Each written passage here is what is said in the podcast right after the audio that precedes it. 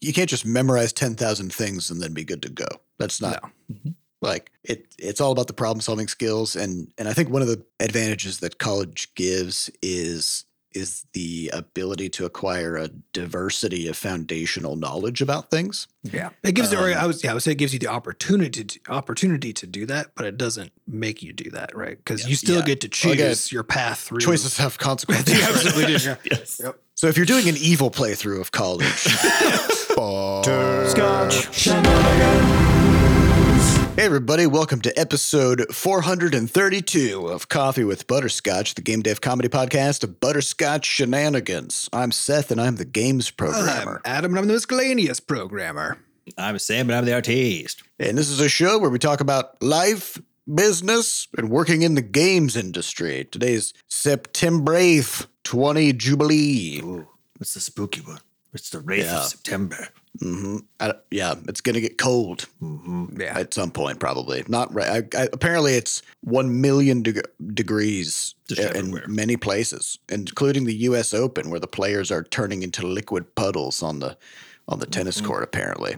So stay cool, everybody. Stay cool. Uh, anyways, there's also there's going to be profanity in this show, and we'd like to thank our recurring supporters over at moneygrab.bscotch.net. Thank you very much for your monthly donations. Okay, let's get into it. What happened this week? First off, we played Baldur's Gate 3 multiplayer Mm-hmm. over the over the long weekend. Well, just for we only played it for a couple of hours. uh, thoughts, Adam? Now this was Adam's first time playing it ever, Mm-hmm. and then Yeah. Sam and I had already played it a shitload. Mhm. Me a slightly larger shitload. Mm-hmm. Um, Yeah, assuming shitloads have variable sizes and, and it's not a standard unit of measurement. I, I'm not I'm not clear on that, but that's okay. Uh, so first off, I guess Adam, I want to know your take coming into it totally fresh. yeah. What was so, that like? so I think this is this has a, some parallels also with Diablo multiplayer for for my game playing experience. Um, in that I think there there's such a fundamental difference between playing with people, you know, and Mhm. and not, and how that interplays with the game design is Mm-hmm. is really interesting. So the struggle that I've always had in, in like the newer Diablo games is that it's kind of the sheer amount of like inventory stuff to look at, which is different from the inventory management problem, which I've talked about repeatedly how much I hate that. But it's actually just I, I want to like spend the time to look through all of the things, Yep. understand what's happening, right? But when mm-hmm. I'm there with a group, the group keep up. they- I got to keep up with the group, right? And I find for me, like, I actually kind of, I just need like a slow, plodding kind of gameplay experience when there's a lot of stuff like that to to keep track mm-hmm. of. Mm-hmm. Um, and so my gameplay style tends to run into the like, well, I'll just like not even worry about any of this stuff and just like make sure Just I go with the stay with the group, right? uh, and so which which for like the newer for both Diablo three and four, um, when I would try to play with my wife, like because she's she's like just can she can just understand what's happening way better than I can. Like She's at a a, glance, gamer. you know, she's a, she's much more of a gamer than I am. Uh, and is just better at processing visual information. Like my my, I'm just not good at that. I've got various deficiencies. Slower on the uptake. Yeah, I just like I can't process visual information that well. So inevitably, what always happens is like she's really into it and just like is blazing ahead. I'm kind of struggling to keep up, and then eventually I'm just like I don't even like this anymore, you know.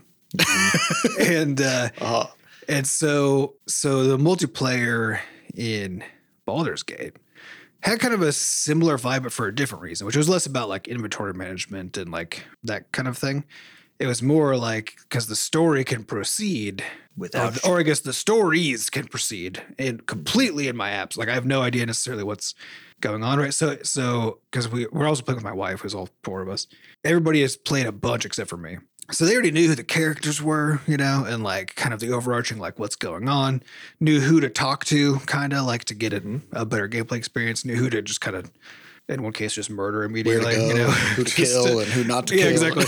and and I don't know why any of that stuff has happened, right? So so when I when I when we first started, I was trying to like understand what was going on and trying to understand like the game mechanics and like what all the things do.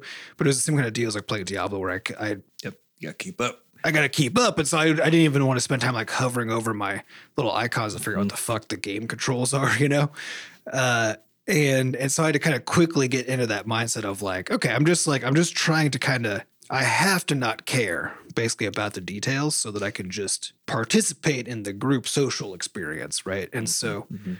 so it very quickly became like it just wasn't about the game, and it, and it had to not be about the game um, for me to be able to play. So it, it was kind of just an interesting dynamic that for me repeats a lot because of my two parter. One is I'm usually also last to pick up a game because I just don't play games that much. Um, so I always have less context in a multiplayer setting and less practice, but also I'm just I'm just bad at visual processing, and so I'm just like slow at stuff. You just right? need a yeah. This is kind of the the weird thing about multiplayer in a story game like this, and this was actually like a huge part of our conversation back when we were trying to figure out how to make Crashlands Two a multiplayer game at the very start of development. We were talking through all the design implications of how do you take a, a narrative where you've got linear sequences of events where one thing leads to another, uh, and and have players that can dip in and dip out of that experience at unpredictable times, um, including, for example, those players having inventories that have specific special items in them that are important for the story or whatever. Like if those players can kind of disappear off the face of the earth at random, h- how do you do it? And also just stuff like, you know, if if Sam is over in continent A and I'm in continent B, but we're playing co-op and we're supposed to be progressing the story together and he starts talking to a character, uh, how how would I know what's going on in the story Mhm. over there, right? Would we pause my game and teleport my camera all of a sudden, even though I might be like in the middle of a combat encounter? Do we, you know? And so, Do we just have Baldur's a Gate- journal? You know, like what? Yeah, what? yeah, so we What never found a solution to that, and n- neither did Baldur's Gate. Actually, No, really, no, yeah, I think just there said, uh, isn't. They're just- There isn't. yeah. Yeah. they just So- they just said, you know, the experience is a fundamentally different one in a multiplayer It's just a different game. Yeah, and so they basically made it so that everything can just happen for any one person, and it doesn't have to happen for everybody, right? Which is is really neat in a few particular ways. Um, just in terms of like you don't if you want to go talk to someone, you don't have to like wait for a conversation to finish. You know, you could just go talk to you just go do your thing. You're not no one is seeing the same stuff at all times. Um, and so there's I guess it, it it allows you to do a lot on a like per person basis. But I think to Adam's point, I felt this too. I've spent most of my time just walking around as a badger, being a goofball and like just sort of jumping around because I didn't want to. I didn't actually want to move stuff forward uh, because yeah. L- largely, I wanted I wanted Adam to be the one moving things forward Yes. because because if because because he, he hadn't hadn't seen experienced it. before. Yeah. And also, like, if somebody, and, and so in Baldur's Gate, there's like a couple of kind of weird things that come from transitioning from single player to, to multiplayer. For me, kind of the big one is like, if you're playing single player, then it is an extremely methodical and well paced experience because you yourself can do anything you want whenever you want to do it, and you can wait if you need to wait, right? So it's even the case where, like, if you hit escape in the game, it doesn't pause. It- Like, your characters, like, things are still happening because it doesn't need to pause because because it's turn based. It- in, in general, it's turn based, and and there's like a few scenarios maybe where there's like a character that patrols around or something, and if they get too close to you, you'll enter into combat. But those are a bit more rare.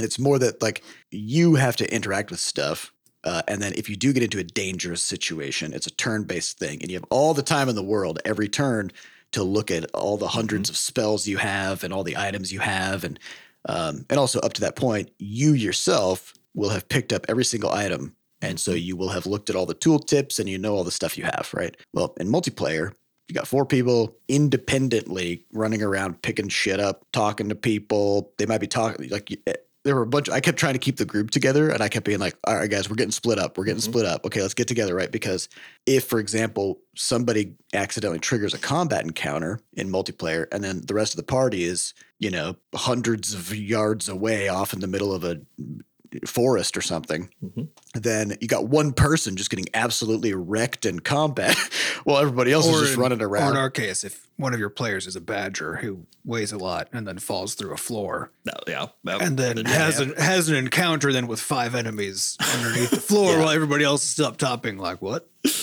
yeah, which so was like I've, hilarious. I mean, that was that yeah, was it was hilarious. Yeah, yeah. Uh, but yeah, so like I've I've read in the in the Baldur's Gate community, um, you know, I've read a, a philosophy in there, which I think I'm starting to think is like pretty true. Where they're like Hmm. the real the real playthrough of this game is the second playthrough because the first playthrough there's so many things and so many places and so many characters and items and mechanics and spells and you know whatever. It's just too much, you know. it's so much that like but you like you can beat the game of course in, in your first playthrough but you will have done so many weird and dumb things along the way or missed so many things because you're learning the whole time for like a hundred hours I mean, I think it's like D and D in general, right? It's like when you It sit is. down to your for your first D and D campaign, and like, and and and people who who GM those like talk about the struggle of like nobody knows anything. They take so long, like you know, in combat scenarios. Yeah, people, like, so flipping fucking through their- long, right? Because everyone's trying to they don't know like, how spell slots work Yeah. or like uh, uh, yeah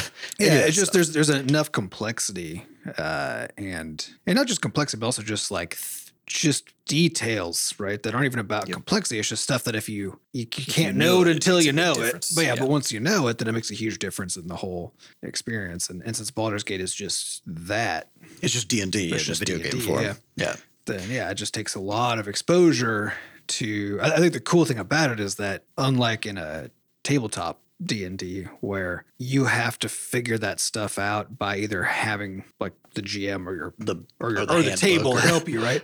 Or you have to Yeah. like painstakingly read through a handbook and try to understand it in mm. context, which is what you know I did when I the last time I tried to play D and D, and and it's not very interesting to read. I mean, anyone who's Well, and there's no feedback, right? So, Yeah, like, in- exactly. for example, one of the things that I I never understood playing D and D was the concept of spell slots, yes. Yeah. right? And like, and, and also I I always I've whenever I play D and I just play basic characters like a monk or something It's that just so you doesn't actually avoid- use Yep. spells. Yep. like, yeah, there I don't have to worry about it. Um, and seeing the feedback of the UI in Baldur's Gate and like what happens when you click on a spell. And like, do you want to upcast this? And I'm like, fuck yeah, I do. And then when, and it's like upcasting this means it'll use a higher level spell slot, but you can cast it on multiple targets now, or it'll do more damage now, right? So the tooltip changes as you upcast. But like if you're trying to do that on a tabletop, you have to already know in advance all the details about what it means to upcast something, how that spell works, uh, and you have to keep track on a piece of paper how many spell slots you have, you know, blah blah blah. And it's like there's no feedback, and so if you don't know it, you literally just can't do it. But in Baldur's Gate, you can just, just try to do a thing, and the UI is like, yeah, you can't do that, or here's what'll happen when you do that, Mhm. right? And so Yeah, I definitely Um, finally understand things about Dungeons and Dragons that I never had never gotten to a point even after playing. And we played for like six months, I think, every every other weekend or something like that. Yeah, well, because the only way there's like like Adam was saying, there's there's two ways to do it. One is to just play enough D and D with enough people that you sort of accrue, you know, that Understand, knowledge yeah, over yeah. time. Yeah, or it's a Or- hobby. or you so just- you're like watching. You're I think they call them real Critical plays instead of let's plays. Yeah, you're watching Yeah. Critical Role or Dimension Twenty, Yeah. or any of the infinite resources out there for Yeah. for D and D. yeah, it's, yeah, Yeah. It's like option one is exposure, and option two is research, which is just like read the player's handbook Mm-hmm. front to back multiple times and try to memorize everything. Which again is like that's a that's a huge onboarding Yeah. problem. I think is interesting though about this is that um, you know I was thinking as we headed into it because because Baldur's Gate had multiplayer that it would that the like experientially that it would that they somehow would have solved what I think is the core problem that we talk about in this context, which is essentially how do you keep everybody narratively and contextually on the same plane, right? In a Yeah. narrative driven game. And it was very funny to me to realize that their answer was simply, you don't. And then don't. they Yeah. just let you not. Well, and I think it is similar to, and, and I think the reason that they can do that is because because the the D and D model already kind of takes all of this into account, right? Which is like when you're playing D, tabletop D and D, then the party can split, right? The party can go off and do different things. The because everyone's at the same table, though, but that's not even always true, right? Because especially these days, like people will split over Discord, right, and mm-hmm. like separately talk to the rooms. to the GM, yeah, about like about what they're up to, so that they keep it secret, and then people choose like what they actually disclose and stuff, right? That's right. There's a lot of hidden knowledge basically gained throughout D and D as part of the Yeah, and it's basically because the world, like managed by the GM, right, is this autonomous thing that like can be interacted with by anybody on the party, and there's not actually the idea of like there isn't an idea of a main player character, right? Correct. Yeah. And I think the way that they solve the, the aspects of that that don't work in a video game, I think they still solved the way that they had to, which is which is one of the things that we were debating back when we were thinking about Crash Bandicoot 2 multiplayer, right? Was how do players drop in and out? Like what is what does Mhm. that part look like? And the way that they solved it is, as my understanding goes, is like they have you already have a four person party in the game as a single player experience, right? Where the Mhm. other where the members of your party are NPCs. Mhm. And then they just said, okay, well, let's just replace each of those NPCs with the person. with a person, with a with a player character. And but that means that you can't but th- those characters are in the game world though, right? It's not it's not They're a part of the story. yeah, they're part They're of the portable. story. They're not portable. So if they have stuff on them that you need, in the same way that if your NPCs do, you just reach in their inventory and take it if they're not there, right? Mhm. And if yeah, and I think I think it's that like the player characters will will become NPCs that you can just keep in your party and do stuff with, even when that person is not there, or you can just have them wait in your camp. But either way, like that that character is now just part of your game world. Yeah. Right. Yes. Whether that person is playing it or or not, which is a cool. I mean, it's a good solve for that. Yeah. Drop in and out problem. Yeah, You know? and it's like if, if we would have done that, because in Crashlands 2, what we were we were envisioning, we were trying to think about how to like solve these problems. We were like, well, ideally though, you know, anybody could just pop in to your world and just kind of join you for a bit, right? Mhm.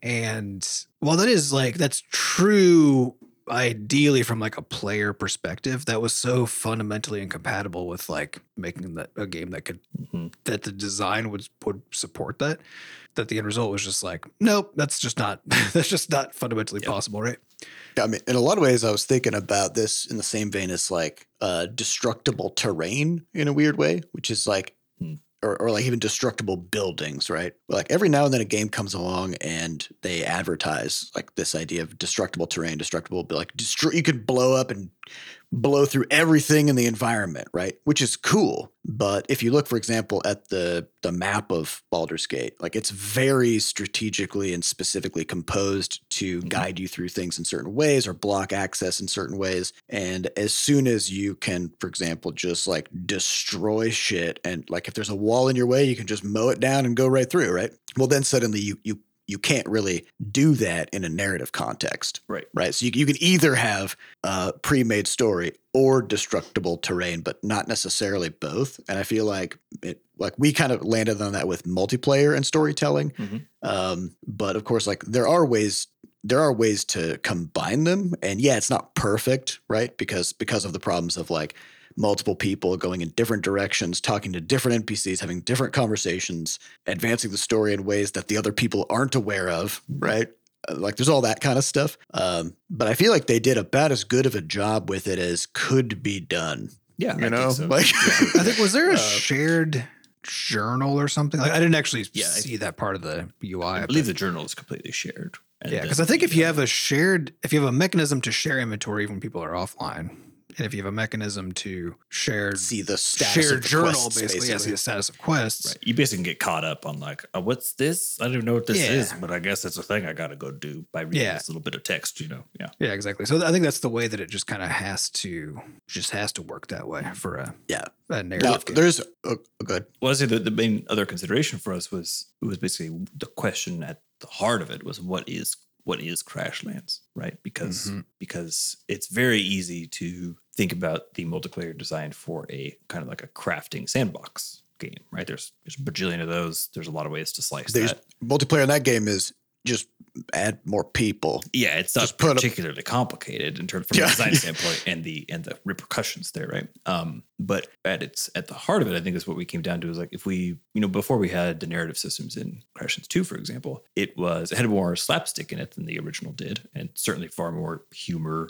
just like embodied humor, basically in the game world through the, the goofy creatures or whatever else than other, you know, what what you consider crafting or survival game but it didn't feel crash Crashlandsy until you get some jokes in there, until there's humorous text and humorous characters and weird shit going on, right? And so Mhm. it, that was the big, like the really big hang up for us was like, okay, it, how do you? And I think this is still my question, which is rather than saying, okay, like Baldur's Gate, if you made a say a Crashlands three in the same vein as one and two, just big narrative stuff, whatever. Uh, how do you put multiplayer in there in a way that's just like sort of good. A kind of a different question was like, how do you how would you translate the core of the RPG experience in something like Crashlands that has the humor and has the narrative? How would you actually translate it to work better and enable better multiplayer, like just sessions, right? Like how, how Yeah. would you think? Dude, I've been that? thinking I've been thinking about this so much. because like something something that that makes it sort of obvious in Baldur's Gate is like you're saying it's a it's a even as a single player game it's a multiplayer game Yes. right because when you You play as a single party. player you have a party of 4 and so it's already set up in advance to fairly easily allow not easily but like to to have swapping in and out of party members which could then become players Right, right it's already also balanced around that, right? Mhm. Because Exactly. you yeah. you pick up your your companions like at really early on, but also at particular times in the story. But also, they all start at a low level, right? They're already kind of balanced um, in terms of their capabilities and stuff, right? So that they are doing different kinds of stuff, and then you get to choose as you go, like how to level them up, how to equip them, all of that kind of Mhm. stuff, right? And then all of the combat experiences are kind of designed around the idea that like You got four people. you've got four people, you've got a party, right? Yep. And and that's why it works so.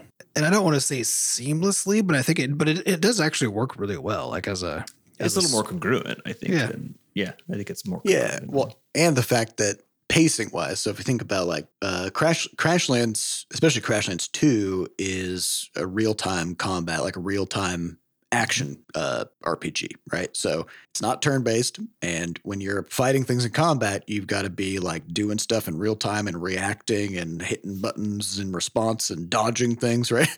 It's not about like a a dice roll based on stats as to whether you take damage or not, right? And so so the other kind of issue there is is those kinds of combat encounters once you add more people become fairly trivial, right? Because like if you if the game is set up where it's like all right, you're going to like go out in the world and you're going to like fight you know 1v1 or two of these creatures blah, blah blah well what if you got four people with you how do how do you not just become like a murdering well, that's why in so many squad, you know? multiplayer games or games that allow multiplayer, I guess uh, they just scale up the hit points Mhm. on the thing, right? Uh, or the Mhm. damage it deals, or whatever, or both, right? And so they just try to scale up sort of uh, these these fairly one dimensional uh, just Me- metrics yeah, just like metrics that. of Right, yeah. difficulty, right? Um, so that when you then go encounter with a group, that it can be managed. But but it's like, but unless the thing was designed for a group kind of experience in the first, because I think like this difference is like is like World of Warcraft dungeons, right? Which it's like that's designed for a group of people, and and a lot of the way that they manage that is that they have like positioning, right, and like Mhm. Regions where a thing is going to happen and that kind of stuff, right? Because that's that way that you can make it so that it's designed around the fact that there's more yeah than one you need entity X there, number right? of people Yeah. you know and and yeah, But even even in that game, they suffer from that from the the the single player versus multiplayer problem because like out in the open world, uh, it's it's single player content in WoW, Mhm. and the general consensus among pretty much everybody in the community is, wow, this open world content is boring as fuck. Right, like no Mhm. matter what they do out in the open world, it's supposed to be stuff that's soloable. Uh, Yeah, you- by you any need- one of these classes who might have any Yeah. access to any Yeah. one of these skills. So it's Yeah. you yeah, can't for the really- most part. Yeah. Yeah. And they're like, every now and then there might be some kind of like area that's designed for groups. Um, but by and large, it's just like solo stuff. And this is, this is within the same game. Right. And so like, yeah. But the thing is, you can't Uh, take a thing that's designed because like that means you have an enemy, say like a wolf, right? That can do a bite once every X Yeah, seconds or whatever, right? Like that's its, yeah, that's its and move. that's its whole thing. And so one on one, like, okay, well, it's gonna bite, it's gonna bite you, right? Every chance it gets. And you can then you can then you can then balance the parameters around that, right? Mm-hmm. But if it's that wolf versus four people, well, okay. The wolf is dead in 1.3 But seconds. also, but it can only Yeah. bite, it can still only bite One one person, right? So like it can Yep. it can really only meaningfully like then go after one person. Everybody else is then just gonna deal damage to it. It's, it's a completely different kind of encounter and different kind of experience because it's it doesn't it, it doesn't meaningfully scale past one on one right Yeah. at, at Yeah. all and, and like and anytime you have like an, any kind of combat experience that's based on that And i think this is why like again like those like world of warcraft dungeons are good because like there's a reason that so much magic is happening because you can use magic to attack multiple people at once without having to explain anything right and it Yeah. scales really well right because yeah. you just like whatever it's just like three quarters of the area is on fire or whatever right but if you're having like melee combat or anything like they just they just don't scale. And i think that's again that's the advantage that i think Baldur's Gate has for this is that they already designed every part of the experience Mhm. around having a party of four. Yeah. right? Uh, and kind of optionally because like you don't necessarily have to have everybody that kind of stuff right? But it's still all designed around that that expectation. And so even when like most individual parts of an encounter are one on one. An encounter, though, is against a group, right? And it's all about like positioning to create several one on one or or similar kinds of scale encounters, right? So that you can scale the whole thing based on just how you design an overarching encounter with multiple enemies versus like a standard Yeah. crafting game where it's the normal experience is one on one. That's actually what it is, right? Mhm. Uh, Yeah, I, I almost think you'd have to go with like a almost like a lobby based, not even like a lobby based, but like that roughly that equivalent thing to be able to integrate these really challenging design parameters together. So think about like uh, you know how, how like Hades merges the narrative narrative complexity with like a roguelike, right? Uh, Mhm. the way they're able to do that is by having that home base that's essentially this pocket where there's characters doing stuff, right? And they're able to very easily control and drip feed stuff out through that context. I feel like you you could theoretically find some kind of loop that was everybody kind of in a place and then you choose to go out on a like gathering mission or a quest thing and then it's like so you almost have like more of a mission structure uh, attached to it but you wouldn't have Yeah. like an open world It's, I mean, it's essentially it's the it's the idea of like a WoW dungeon, right? Like, Yeah, you do stuff. You do stuff solo in the game, and then when it, then there are multiplayer things in the game, and then you like get together with your friends and go do that thing. But it's not the whole game that is Right. intended to be a multiplayer experience, right? So, right um, yeah, but it was. I mean, my recommendation, I think, if anybody's looking to to pick up Baldur's Gate three and try the multiplayer stuff, I, I think it's worth it to just do your own playthrough first. Yes. I think you actually should because I think yeah, to Adam's point, there's too Learn much the game. pressure otherwise. To um, Yeah. yeah, or or play with a group of complete noobs, right? Because that way you can help each other figure out what's going on and all that kind of stuff without um, somebody just already knowing. Because I think that's that asymmetry is what creates the Yeah, yeah, like but it it's, it's still that- fun, right? But it, it is a different kind of a gameplay experience if you're if you're the one who doesn't know anything, right? And everybody else knows But what I think doing. the problem is, even if you got all four people who don't know anything coming in, because of the fact that things can happen without your knowledge, Yeah. like people picking up items or people having conversations or whatever, unless you're really paying attention, which is you can only really do if you already are familiar with the game, right? Uh, Because you don't like, even know what to pay attention to otherwise. yeah, then I, I do think that a full multiplayer playthrough in the first go might be I might be okay with like two people because like that's Yeah. You can Yeah. coordinate Yeah. with that one person. four, right? I wouldn't do four. I- Four, it's just like it's a herding cats problem. Yep. Like people are Mhm. just people are just off doing their own shit all over the place, right? And if you're not really focused on what's happening, then you'll just miss. Well, see, yeah, I mean, it's even something right? as simple as just like what should happen with loot, right? Like, Mhm. I couldn't even have an opinion on because I didn't know, like, have time to read all the tool tips and be like, what even are these? yeah, like things? how many who- kinds how of loot are like? Every once in somebody be like, "Does anybody need a like a short bow?" And I'd be like, "Well, I already have What? one. Is there only yeah. is there only one kind of short bow? I have no idea, right? How Is- does loot even work? Yeah, is the answer obviously yes or obviously no, or is there subtlety here that I have to kind of work out? Like, I have no idea, you know. Or do I need a long bow or like a, a venti bow or a grande bow? I don't How does know. this all Yeah. work? How does it work? Yeah, so it it was it was interesting. I was yeah, I, I was curious to hear your thoughts, Adam, on that. Of like totally first, totally blind first playthrough, but yeah, uh, maybe maybe someday uh, you'll you'll play through some of the campaign, and then we can do Yeah, a just new get more of an playthrough as a group. And Yeah, but, yeah and, I, and and again, like I still had fun. It's just a different kind of experience than like Yeah, it's very different. truly getting to just get into the game, you know? Um, it's sort of a what the fuck is happening? Everything is on fire kind of fun, as opposed to Yeah. the strategic decision making fun of Yep. the single player mode. yeah, and I think there's like as a if you just want to like hang out with some with some buddies and like have some cocktails and just like have a hilarious good time, even if Yeah, there's it- it's asymmetry in that group, or if everybody knows Yeah. what they're doing, or nobody knows what they're doing, like if you come into it just being like we're going into chaos, we're not going to Yeah. know what's happening, but There's the- no plan here. There's no plan, but, but the moment to moment interactions are going to be like fun and interesting, right? Yeah, that's definitely good for that. Yeah, it would definitely be good for that. Yeah, and I will uh, just as a uh, just to kind of cap off this convo, I do want to briefly tell the story of what happened with Sam's owl bear. So, so here, here's the deal. So, like we're saying, when you're talking to somebody in conversation, normally in single player in Baldur's Gate, you're in a, a cutscene, Mhm. and your party members do not do anything during that. Mhm. They're just waiting for you to finish the conversation, right?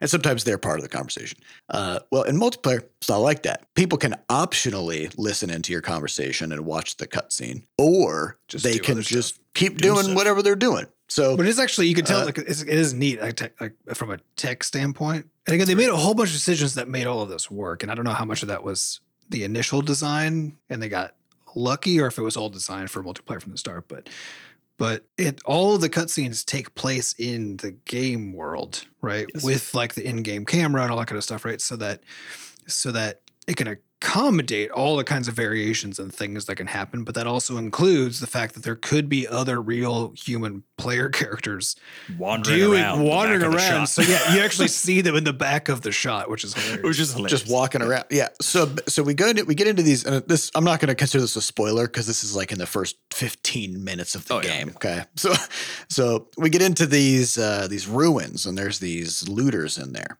and it's like a you know ruin like a Almost like don't a know, like a temple, temple or guess, yeah. something. Um, yeah, so there's like all kinds of broken shit and like boards and rocks everywhere and stuff, and um, and so we get into these ruins and there's these looters in there, and they're immediately uh, antagonistic because they think that we're coming after the same loot that they are coming after, right? So I'm like, no problem. Well, uh, like I'm in here talking to this person. I'm like, yeah, I'll just kind of talk talk my way out of this, so we don't have to fight these guys. Uh, so having this conversation. Meanwhile, Sam is transformed into bear. an, a, a bear or something, uh, and he and I just see him kind of wandering around. I'm just blurry slinking around in the background. in the background. He's in he's in sneak mode, and I maybe he's thinking like I'm going to get set up. I'm going to position myself so that when this combat encounter starts, I'm ready to maul some people. Right. Well, turns out there's a, a patch of floor that's made of like cracked boards that if something heavy enough goes onto it, it Something will like break a bear. which. I didn't I didn't know because like I had walked over that ground many times uh, in this playthrough and prior playthroughs. I didn't know that there was a weight limit on those boards, but there is. So we're mid, I'm mid conversation talking to this guy, and suddenly I hear just like this explosion of shattering wood. And Sam just yells like, "What the fuck!" And then bear all of a falls to the sudden, floor. Sam is Sam is gone. He falls through the floor as a bear, lands, takes some fall damage, and is like knocked. He's like prone Mhm. down below. The people upstairs that we're talking to suddenly get startled by this. It's possible that one of them, Sam took one of them with him through the floor. I'm not sure, but No, either way, like yeah, yeah. it was interpreted as a hostile action. it's fair. You know, So so Adam and Jenny and I are upstairs now trying to fight these guys and Sam is downstairs fighting more people as a bear and Sam's screaming like guys you got to get down here and help me. And we're like we literally can't. Like we're being attacked up here. So eventually we had to just kind of let Sam get get killed so we could clean up upstairs and then we jumped down the hole and used a scroll of revivify on him to get him back up and then we fought the guys downstairs right? But it's just like just that amount of you don't really have to fully know what's going on to appreciate just how fucking dumb and hilarious It was great. that kind of a thing Funny, yeah. yeah, the, the the degree to which the game accommodates what the players are doing That um, was shocking. to make it interesting is, and especially you know in, in combination with the fact that it's it's a heavy story driven game, right? Like you're. It's designed to have certain kinds of, and, and like a, every part of the design like has a large set of outcomes they've actually pre sort of sorted out for you, right? But they're still responsive, just kind of in general, to stuff that happens in the world, and it all just kind of works, which is Mhm. it, Yeah, it's a and even- remarkable feat. And even when things don't work, they often don't work in ways that are still consequential and kind of hilarious, you know? Yeah. So, like, Well, and the- Yeah, and the and- game lets you like you're allowed to just make it so that the game is impossible to beat, right? Like you can kill off things that you're people you're not supposed to, right? And like all that kind of Yeah. I think that's part you of it too. You could technically There's, there's, kill all the companions. Like, you could go through the game and never have a party because you've killed every person who wanted to party Yeah. with you. Like, you'll have a really, really hard time. Um, and I've even seen a lot of people who are actually kind of upset because because people talk about the idea of doing an evil playthrough where they're like, I'm going to make all the decisions that like harms the most people, right? Um, but then they're like, this game doesn't properly support an evil playthrough because I keep ending up with no companions, right? And I'm like, That's no, it seems like it is supporting it, right? Mhm. Because like yeah, you, you, the only solution would be to have an entire suite of pure evil companions who are available to, for you to recruit, who who won't leave you or get upset or whatever That's when you're like horrific shit. genociding and doing all Mhm. kinds of horrible stuff, right? But but it's also just stuff like so many of the choices that you can make will result in villages being destroyed or whatever Mm-hmm. and like all of the characters in there are gone now and those characters may have had important things to do later in the game Yeah, and you just just can't gone do those Yep. things right and it's like yeah that is the consequence of being a piece of shit right like Yep. it seems like the game is doing It's is doing what actually. it promises Well, I which think, I think like, they hey, did the interesting actions have thing- consequences Yeah, well, as they as they made it so that so that stuff is really dynamic in terms of how it handles how every part of the game handles context, right? So like it can take into account lots of stuff, and then they just make it so that you're allowed to violate their intended pathways, right? Because the game is dynamic enough that it responds in some way to that, whatever it is, right? Um, but it just becomes your fault, you know. Like it's what, Yeah, just you- like you're saying, did like that. yeah, you shouldn't have. It was kind of like yeah. Yesterday, I was laughing because I. This is a little bit of a tangent, but I was I was working on I was working on my Stitch for VS Code thing, Game Maker editing and in VS Code, and I was trying to figure out why I was trying to open this prod this test project I was working on, and it just like was giving me just weird fucking behavior, and I just couldn't figure it out what was going on. And I realized it was because I just had two projects with the same name, and it was something I hadn't accounted for in the logic, right? So that there was this basically just every time requests were coming through, it's like randomly being routed to one project or the other one kind of a thing. It was mm-hmm. just very weird behavior. And for a second, I was like, oh, I guess I need to fix this until I came up to the next conclusion, which was, no, I just shouldn't have No, done that. I just shouldn't have opened Yeah. two projects with the same name. And I think this is that same kind of a deal where they were just like, you're allowed to do whatever, right? But, But, they're you just, there's things you shouldn't do though. And I think the, the cool thing about the design of the game is that, is that they just let you ruin the game for yourself, right? They just let you Mhm. do that while simultaneously making it so that when you've done that, it's obviously your fault, right? But also the way that the game gets ruined is not that the gameplay experience somehow breaks. Like characters aren't saying weird random stuff or whatever, Mhm. right? It's that just things that you needed to happen can't happen and so they don't, right? Or or characters don't have the appropriate triggers to go through the line of things, but the character's still there. They still do other stuff, right? They just don't do the stuff that you would have actually needed them to do.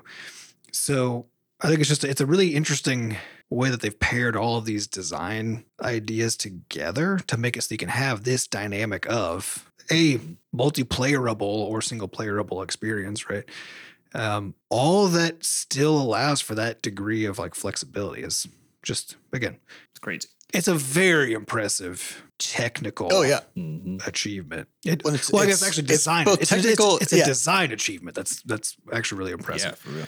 but it's got to be technical as well because even thinking about like i think just at the end of the day yesterday sam and i were talking about this little like quest sort of chain um in the game where that comes it comes in act one but then in uh Baldur's Gate so or I'm- Crashlands. in, in Baldur's Gate and Baldur's Gate 3. Um, and like my, in my first playthrough, a uh, like a set of things that happened during this encounter where this this uh, sort of evil character teleported away as I was about to defeat defeat her. Um, and then in Act Three, that character reappeared with a whole different story and like a whole different quest, like some other bullshit they had gotten up to in the meantime, and now I was supposed to try to stop them again, right? Um, and then in my second playthrough, I managed to find a way to actually kill this character uh, in a way that prevented her from teleporting out at the beginning or like uh, teleporting away during the combat encounter. And now I'm like, what's going to happen now? Like, because because I what I don't know is like I, I basically shoved her down a hole, right? Which is a great way to kill lots of things in Baldur's Gate. You just push people off of things. And I'm thinking like, did she die though? Like, yeah, who knows? is she is she still going to be there in, in Act Three, or is because like there there's plenty of people uh uh who who I thought were going to be in Act Three, but ended up not being because of some decisions that I made earlier that I found out later. Oh yeah, whoops, I fucked that up, and this person never showed up again, right? And so I assume it's going to work the other way. We're like, I defeated this person when normally they would escape, so now. There's a quest chain later that I'm never going to actually get to do. right? So, uh, but yeah, actions have consequences uh, in a pretty spectacular way, Yeah, honestly. So, uh, all right, you guys want to get to one or two questions? Sure. All right, these questions come from our listeners over at podcast.bscotch.net. Highest upvoted question comes from Fantasmic Galaxy, who says, Hey, bros. given that you all have largely taught yourselves the skills needed to run a game studio, what are your thoughts on the costs and benefits of a college education versus learning on your own? Any useful college related whiz nugs? I'm starting the second year of my comp sci degree in a couple weeks. Mm. We have hit questions like this over the years. So I don't know if our answers hold up, but it might be worth also perusing the archives and seeing if you can get some more answers Yeah. out of there. Um, but I, I think in general, we've kind of all landed in the same place, which is college has a purpose and we're all glad we did it. And there are certain things that I, know for myself that there are certain things that I got out of it that, uh, you know, like I couldn't have gotten any other way. Um, it, it set me on the path that I needed, and there were there were a lot of things that, that I really learned. All of that said, um, college wasn't really what taught me how to do anything. Um, College teaches you about things. well, it, it not how to depends. do Well, that's the thing is, it depends on the courses, and it depends. It depends on the the degree program, and their like so much of it depends, right? And I think the problem is that so much of college is an extension of like your early education, where like you're saying, Seth, like they're teaching you about stuff. They're Um, teaching you about physics or about yeah, business. yeah, But, but, it doesn't necessarily mean that you can do those things. yeah, well, and- yeah, because and, and it's it's largely kind of theoretical, and even when it's not, it's very prescriptive, right? It's just like, oh, this this is how this is how this works, you know. Like anytime I've heard a, a fresh out of college person talking about anything, it's just so fucking prescriptive. Right? It's just like, yeah, this is how it works. One, two, Here's three, four, five. Yeah. You know, yeah. and and the reality is is like is is just like definitions of words you need to treat them descriptively and not prescriptively meaning like people are trying to summarize things like a definition of a word is not what the word means it's a summary of the people who wrote the dictionary's understanding of how people use that word right and similarly when you go to college and you learn about like these frameworks for how to understand stuff and like what the rules are and like how these things work those aren't actually how they work. Those aren't prescriptive. Those are descriptive of like our current understanding. Right. What you're saying is the dictionary people don't decide what words mean. yeah.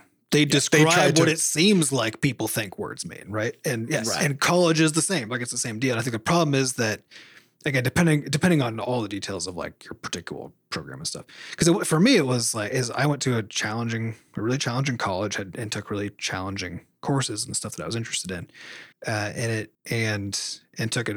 But it wasn't until like my advanced courses in those things where this the distinction between prescriptive versus descriptive and between like this is how it works versus like we actually don't know how it works but here are the tools that we use to try to figure out how things work right Yeah. We just told you that stuff earlier because you needed a foundation of things Yeah. to It's useful. yeah well because otherwise you, you can't even talk about it right like if, Yeah. yeah. if you if you don't know about the details of like well the components of a cell is sort of uh, how we understand it you can't talk about cell biology right you can't get into that next phase of like how do we know this though like what does this even where does this actually come from how do we figure this stuff out and so for me it wasn't until later college and then in particular grad school where like where that distinction between prescriptive and descriptive became strong enough that I was actually truly getting utility out of like the education program. And it was because the ability to understand that made it so that the details of like what I was doing kind of became irrelevant. It didn't actually matter that I was like learning non-transferable skills, right? Like I got really good at pipetting tiny volumes of liquids, you know, like mm-hmm. and designing th- designing how to manage a 364 well microplate so that I could put tiny numbers of cells in each one and have them grow at the same rate by carefully controlling temperatures, right? Like how many times do you think I've used that since since then? or or like I also got good at pulling ovaries out of fruit flies, you know? Mhm. Um again, Very niche skill. how often do I use that, right?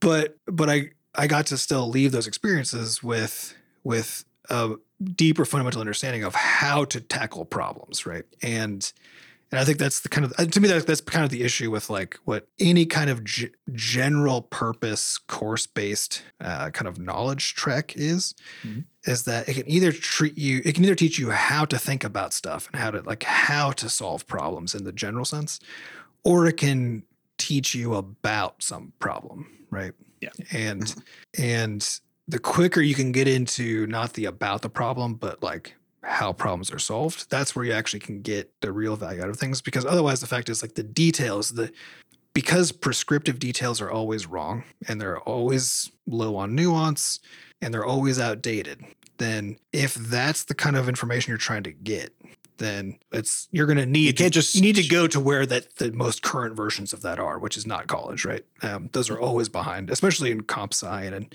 and programming, all this kind of stuff, right? Um, Yeah, you, you can't just memorize 10,000 things and then be good to go. That's not no. like it it's all about the problem solving skills and and I think one of the advantages that college gives is is the ability to acquire a diversity of foundational knowledge about things. Yeah, it gives you. Um, I was. Yeah, I would say it gives you the opportunity to opportunity to do that, but it doesn't make you do that, right? Because you still Yeah. get to Well, choose again, your path through. Choices have consequences. They absolutely do. Yeah. Yes. Yep. So if you're doing an evil playthrough of college, you know, it's going to be a little different, uh, Yep. and you won't, you probably won't graduate because everybody's dead. But Mhm. uh, yeah, so I, I think for me, the stuff that really kind of helped me the most was was the fact that I couldn't settle on a major, and I just kept changing majors and like taking a whole bunch of different courses. Um, and now, you know, now I, I program all day, uh, and I did I did not do that in college. I was not a computer science student But- Same. but programming is a problem solving tool. Mm-hmm. And what I learned from all the stuff I did in college was how to think about and work through big, complex problems and how to break them down. And that came from uh, doing case studies in, in my finance courses and my Yeah, economics. it was basically stuff like modeling the real world, right? Is what you were focusing on in these different Yeah. disciplines, but it was modeling the real world, which is, as you're saying, what programming is, right? Or I guess Yeah. a fake world because both economics and game programming, uh, both. It's all just models. It's all Yeah, just they're lies. fake. It's all just made Yeah. up lies about the world. Yeah. Yeah. So I got really good at lying about the world and then pretending like a bunch of things that matter don't actually matter. you yeah, know? but you got but you Um, got good at figuring out the consequences of arbitrary rule sets, right? And so whether it's economics where we make up a whole bunch of, you know, again, fake rules about principles about how the world works and then see the outcome, and that's what we call economics, right? It's the same deal in making video games is you make a whole bunch of rules about like what the interactions are like, what happens when things do things or whatever, right? And you figure out the consequences of that. And that skill set of like understanding and choosing prescriptive rules, right?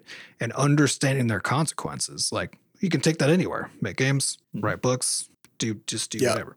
I'll never forget one time uh, when we were doing a game jam. We were making Torso Demon Saga, Mhm. uh, and Sam's buddy was with us Mhm. doing the jam, Uncle and he's and he's a physics guy, right, He's- He well, he, or engineer. he works on drones, so he's a he's Yeah. a, yeah he's a So he's do ve- that, he has he's a control very- engineer.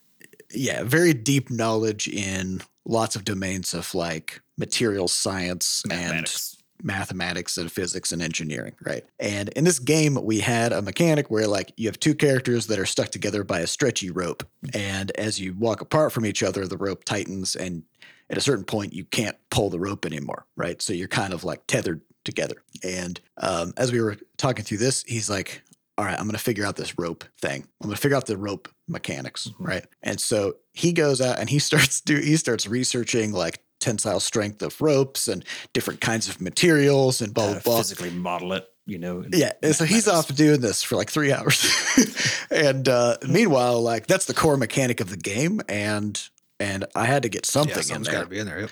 so that we could start working on the, the game. And so I was like, well, I'll just do this. Like, I'll just do this formula, and and it was a little bit weird, so I just divided it by two, and then and then it felt great. Um, It's the idea of the and so magic after- number, right? Which is like Yep. in programming where you have a number where the number itself doesn't mean anything. It just needs to be that number for everything yeah. to make sense. Yep. and it just works, you know, once you do that. And so, yeah, so after a while, he came back and he's like, okay, here's what we're gonna do with it. I'm like, yeah, don't worry about it. I just divided it by two, and then It uh, we're good. good to go, right? Mhm.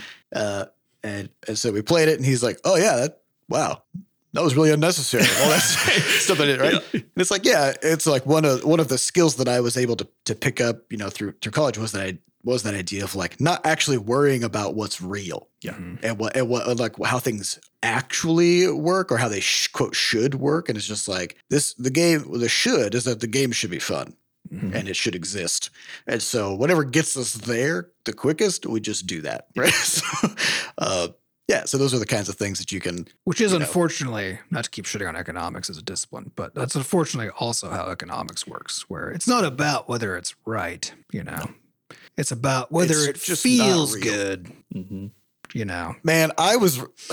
I saw this. I saw this article this week about the GDP gap between Europe and the U.S. Oh my god, who cares? Because it's the Which- GDP. it's the most one-dimensional, useless fucking metric. Yeah. Well, in, in this article, they were talking. It was like a doomsday thing about I like, oh my god, so- like I Europe, hate it. Europe's GDP is collapsing. Like Europe is fuck. Meanwhile, meanwhile, the U.S. the U.S. has like medic. We have a concept of medical bankruptcy. Like we've got our life expectancy keeps going down Yeah. year over year, right? We like have there's the all worst childbirth mortality rate, you know, maternal Yeah, maternal it's like, mat- uh, mortality rate. Like, yeah, it's like, all right, what does GDP measure? It measures like how, much, it measures how much money rich people have. That's what. how it much is. money are we moving around? Yeah.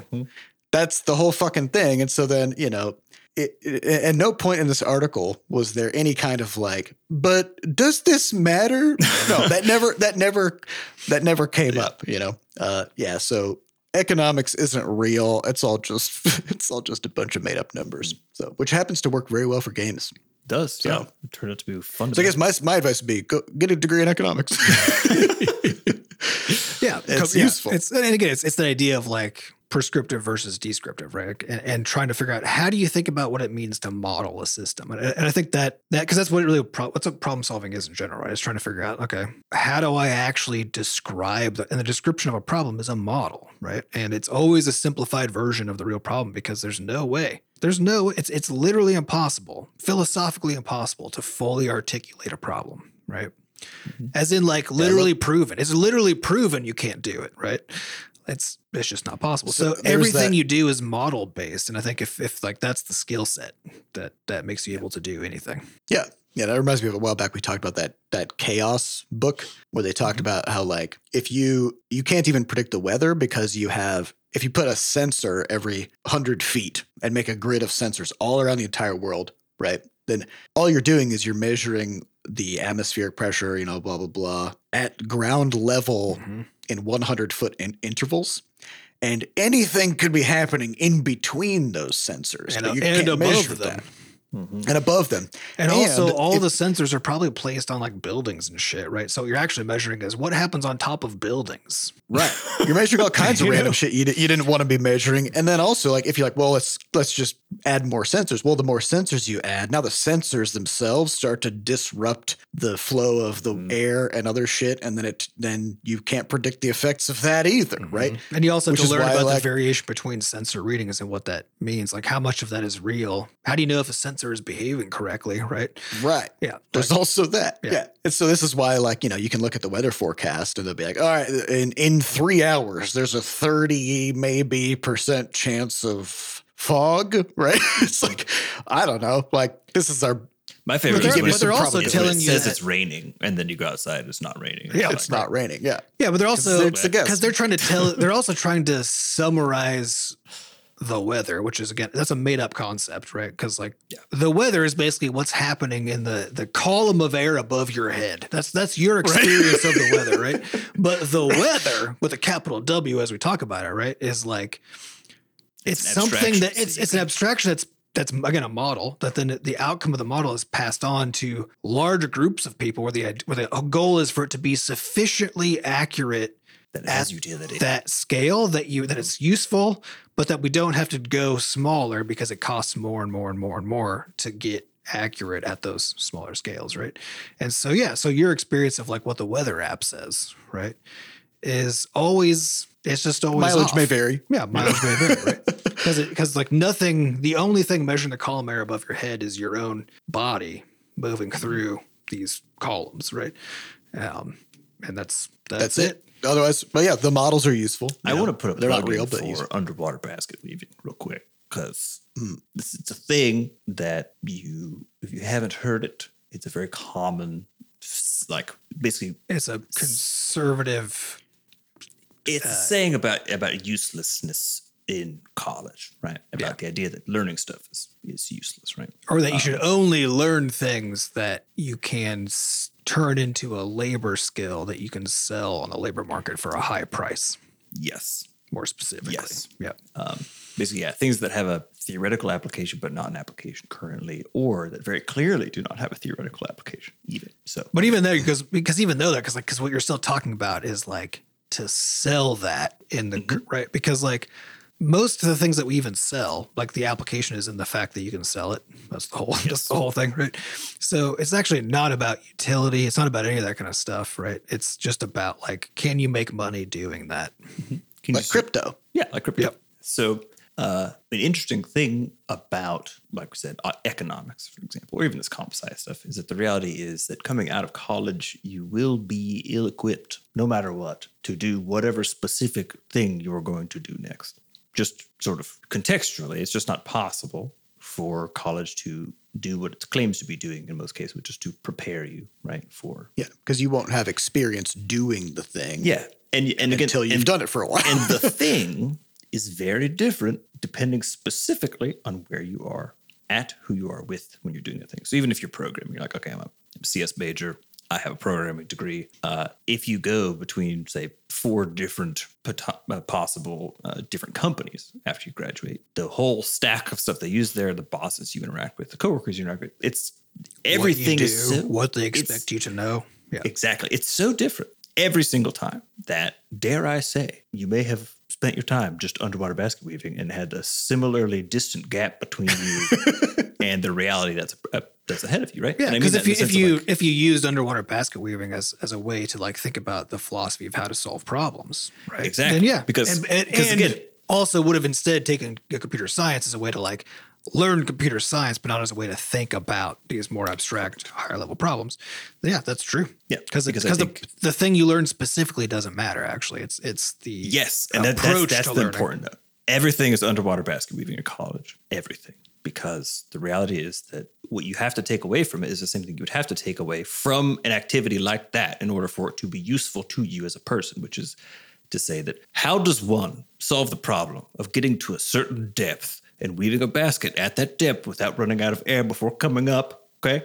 That's some And also, shit. what happens? What's the material properties of the things that you're trying to weave? Yeah, what can you underwater, even, right? What can you weave under there? Yeah, because some you things get you'll be trying to float. Yeah, because yeah, like think about if you're trying to weave like those big pool noodles underwater. Exactly. Interesting I'm engineering problem. How the fuck This do you is do that? an exceptionally challenging problem.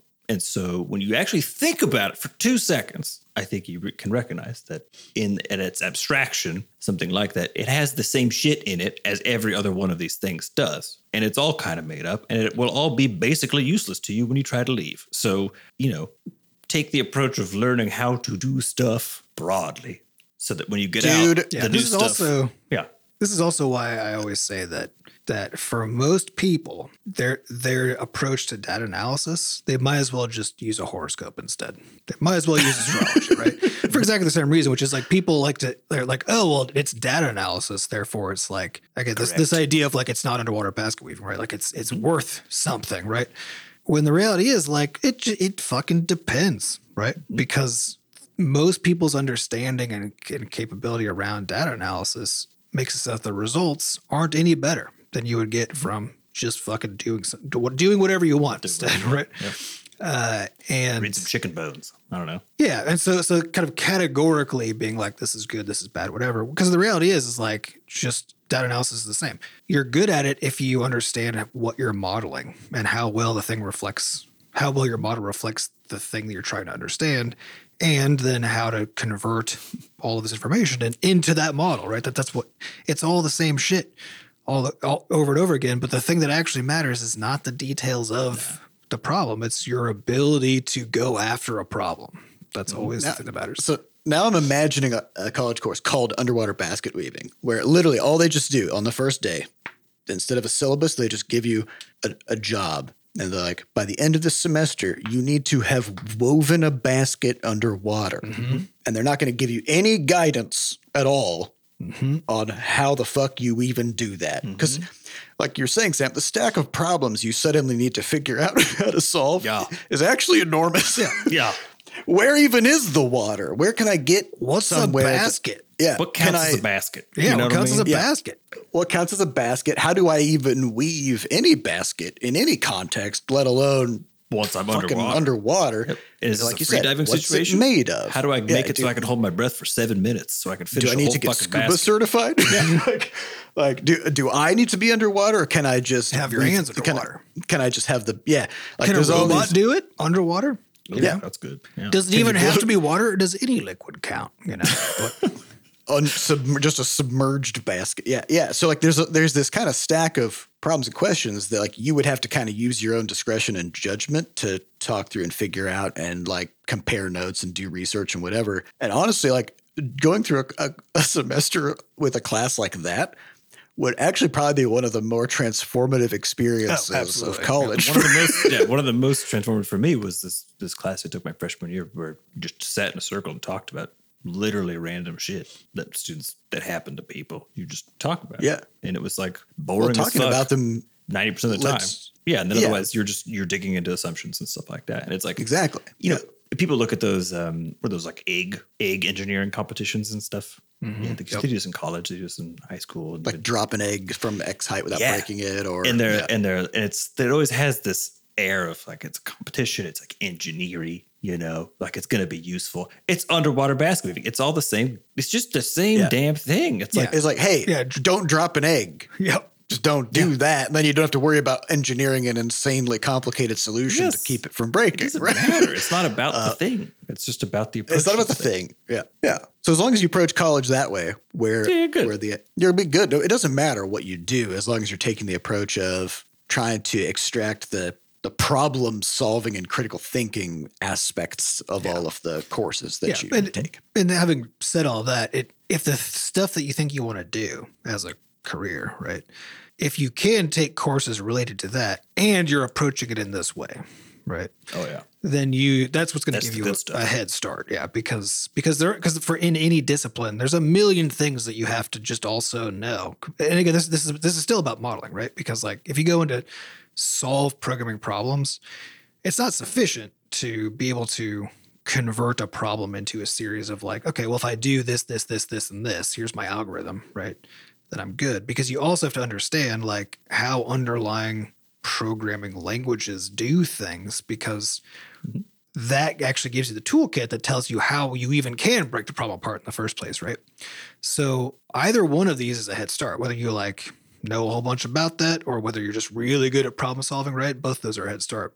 But the one that Put matters together. more is modeling. And if you put those things together, that's the thing that actually truly sets you apart. But more importantly, sets you on a course where you can just have a good time being really good at solving problems that are interesting to you. Mm-hmm. And that hopefully somebody will pay you to solve. Yeah. And most importantly, once somebody asks you what you do for a living, you can say modeling. Oh, there you go. yeah. ooh yeah become a model. And then they look at you and they're like, really? And you're like, no, no further questions, You're like, please. yeah I spent at least a few hours doing modeling you know That's right.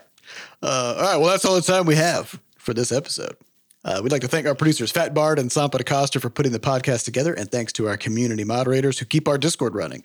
To get more involved in the Butterscotch community, go to podcast.bscotch.net, where we have links to the Discord, a way for you to donate, and links to the archives. And as always, please head on over to Steam to give Crashlands 2 a wish list if you haven't done so already. It helps juice up the algorithm and gets us more uh, more visibility on the game, and we'd really appreciate it. Thank you all for listening. We'll see you next week. Goodbye. Goodbye.